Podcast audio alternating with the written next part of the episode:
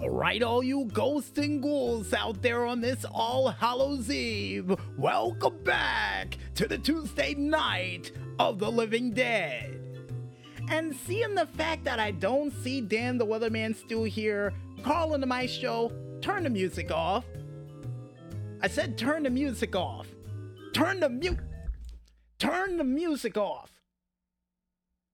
Marcus, I waited long enough to find out where in the world he went. Where is he? Where's Dan the Weatherman Stu? Been waiting here all night patiently, had a good little smile on my face, played this little song and dance, but now we figure out where in the world he is. So you got into the count of five to tell me where he is, or we're gonna have a problem. Don't have the slightest clue on where in the world he could be. Maybe you should have taken from them to find out. Oh, that little phrase you've been saying for the past month. Take from them before they take from you, or take from you before you take from. I don't care. I don't care. But if if parlor tricks and demons and monsters is what you want, I hope you know seven people after you tried and failed miserably, and you don't see them around here anymore. And I'm about to show you the reason why. Carla the Maestro, please get out of the room. This is going to get ugly. In three, two, one. Hold it, hold it, hold it, hold it. Greetings and salutations, good people. This is Sarsaparilla Mike here to prevent something from very bad happening here in Music Village headquarters. Sarsaparilla Mike, what in the world are you doing here?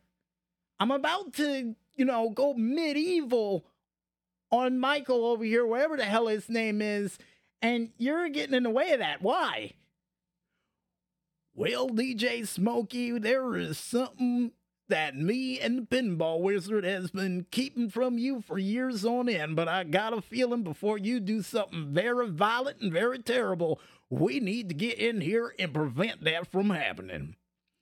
So, yeah, it's no easy way to tell you, but They are those who took from you. And if I were you, I recommend taking from them.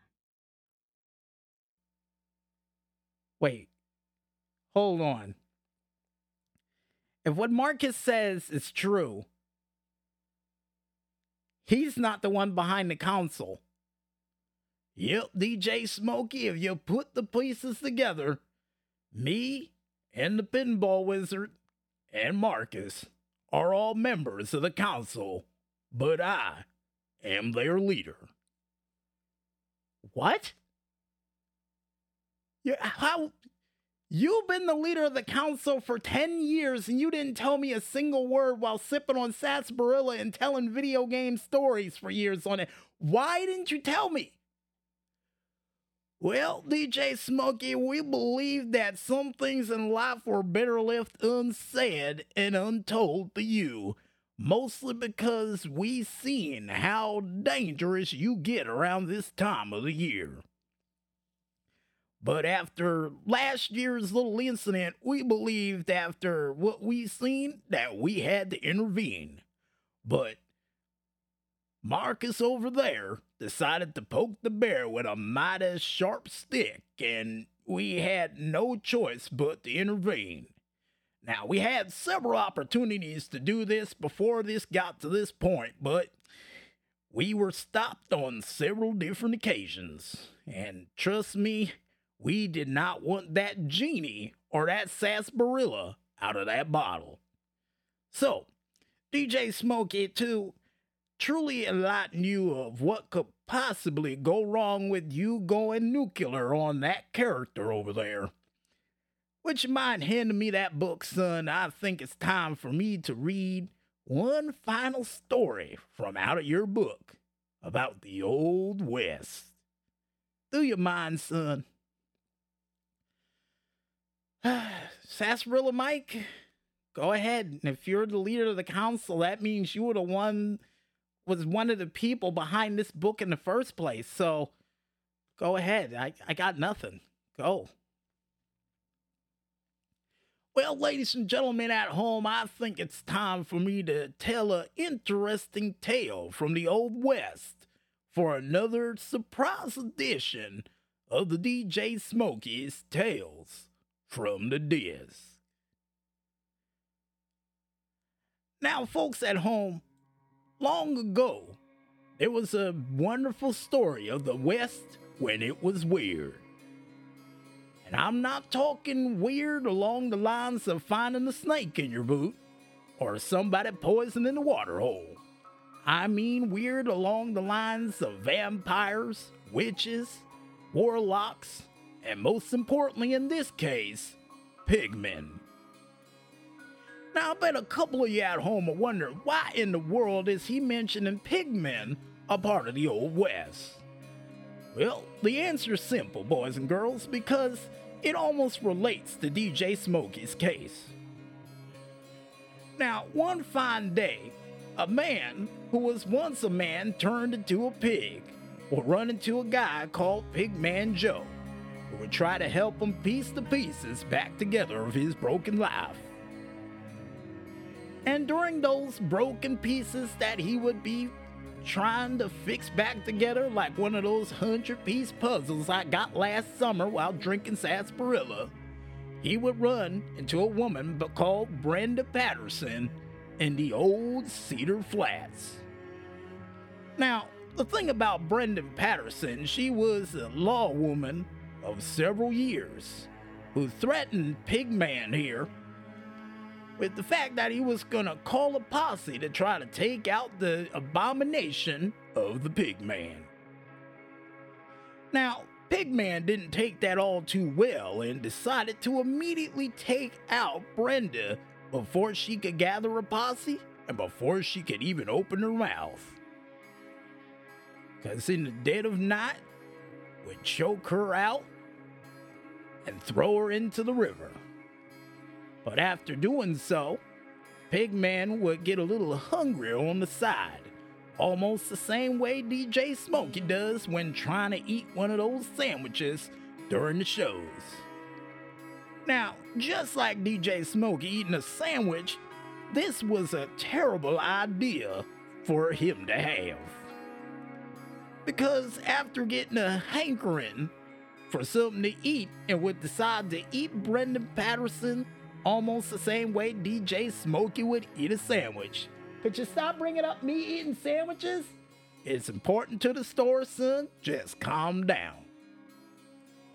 As I was saying, after eating Brenda Patterson and making his way out of Cedar Flats, he would get a message from one of the old jewelers in Cedar Flats about a woman called Cecilia.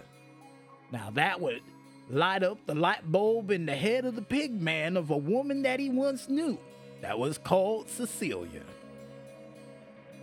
And immediately after figuring out who Cecilia was, he would go dashing across the old west, turning over every stone possible to find that woman, because that would be the woman he once loved, then lost once he became a pig man and his journey of stone turning would eventually lead him to a wonderful gentleman's club back in the day called the Quigley Lantern Room, place where prospectors and all people of all shapes and sizes would go to relieve themselves of the stress of the Old West. But the second the pig man made his way there, Instead of his stress being relieved, his stress would only escalate from there. Because everywhere the pig man went, and a crucial part of the story we forgot to mention, would be that that pig man would be called everything from a freak of nature to an abomination to even people just saying oink behind his back would slowly but surely shake him up like a sarsaparilla on a hot summer day. After a while, The pressure of that sarsaparilla bottle would build up to its climax once he made it to the Quigley Lantern room that we mentioned prior. Because once the ladies started to laugh and throw things at him, let's just say that sarsaparilla bottle would pop, and so would a lot of noise from that room. Because you see, according to eyewitnesses, from what we've been told, pig man would take everybody out, but the people who tried to take him out, well, the bullets will ricochet off that boy almost the same way as a ball would ricochet off a wall. Then the pig man would decide to cause some form of poisonous acid onto the ground to choke out the others who tried to run up the stairs to save the girls. While the pig man used every weapon in his arsenal to just tear people limb from limb, he saved the one for last who knew the most about Cecilia and tossed her right out the window, straight from the second floor, straight to the ground. Only to see a picture of himself before he became a pig man and realized that what he did to Cecilia was something more inhuman than he could ever be. And as he sat there with a tear in his eye, realizing what type of monster he truly was without being a pig man, he would jump out that window, smash his head directly into the rock for his life to end right then and there before everybody's eyes. Now, DJ Smokey, the reason why in the world we bring up this terrifying story is because are you really willing to throw your life away to become the rage of the pig man just to appease this man right over here on the right? That's a decision one day that you're going to have to come to light with, but for now, that's my story, and I'm sticking to it. So, you gentlemen have a good night, stay safe. Whatever happens next is out of our hands. But until next time, DJ Smokey, I'm Sarsaparilla Mike, and the Sarsaparillas will always be on me. See you next year, boys. Marcus, you take care. And DJ Smokey, I'm so terribly sorry we kept this from you, but we did it for your own good.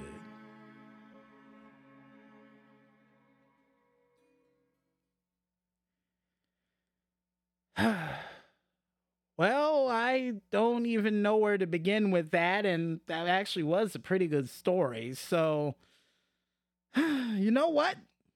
Whatever. I don't know where Dan the Weatherman Stew is. I have no clue. And I guess we move on. So until we find Dan the Weatherman Stew, folks, I guess that wraps it up for another terrifying edition of the DJ Smokey's Tales from the disk. yeah. Wait, what? Then what Dan Weatherman Stew, when did you get here? Well, DJ Smokey, I entered in right after Sarsaparilla Mike started telling the story. yeah. Seriously? Seriously? Well, you stay right there. Um, I think it's time for us to go play some music of some type, and you know, Carl, Maestro, you know, hit the music in the background. It's kind of awkward. All right, yeah, I think it's time for us to head back to the music, folks. And when we return, we'll be back with another exciting edition of the weather update right after this. So don't go anywhere just yet, folks, and stay tuned.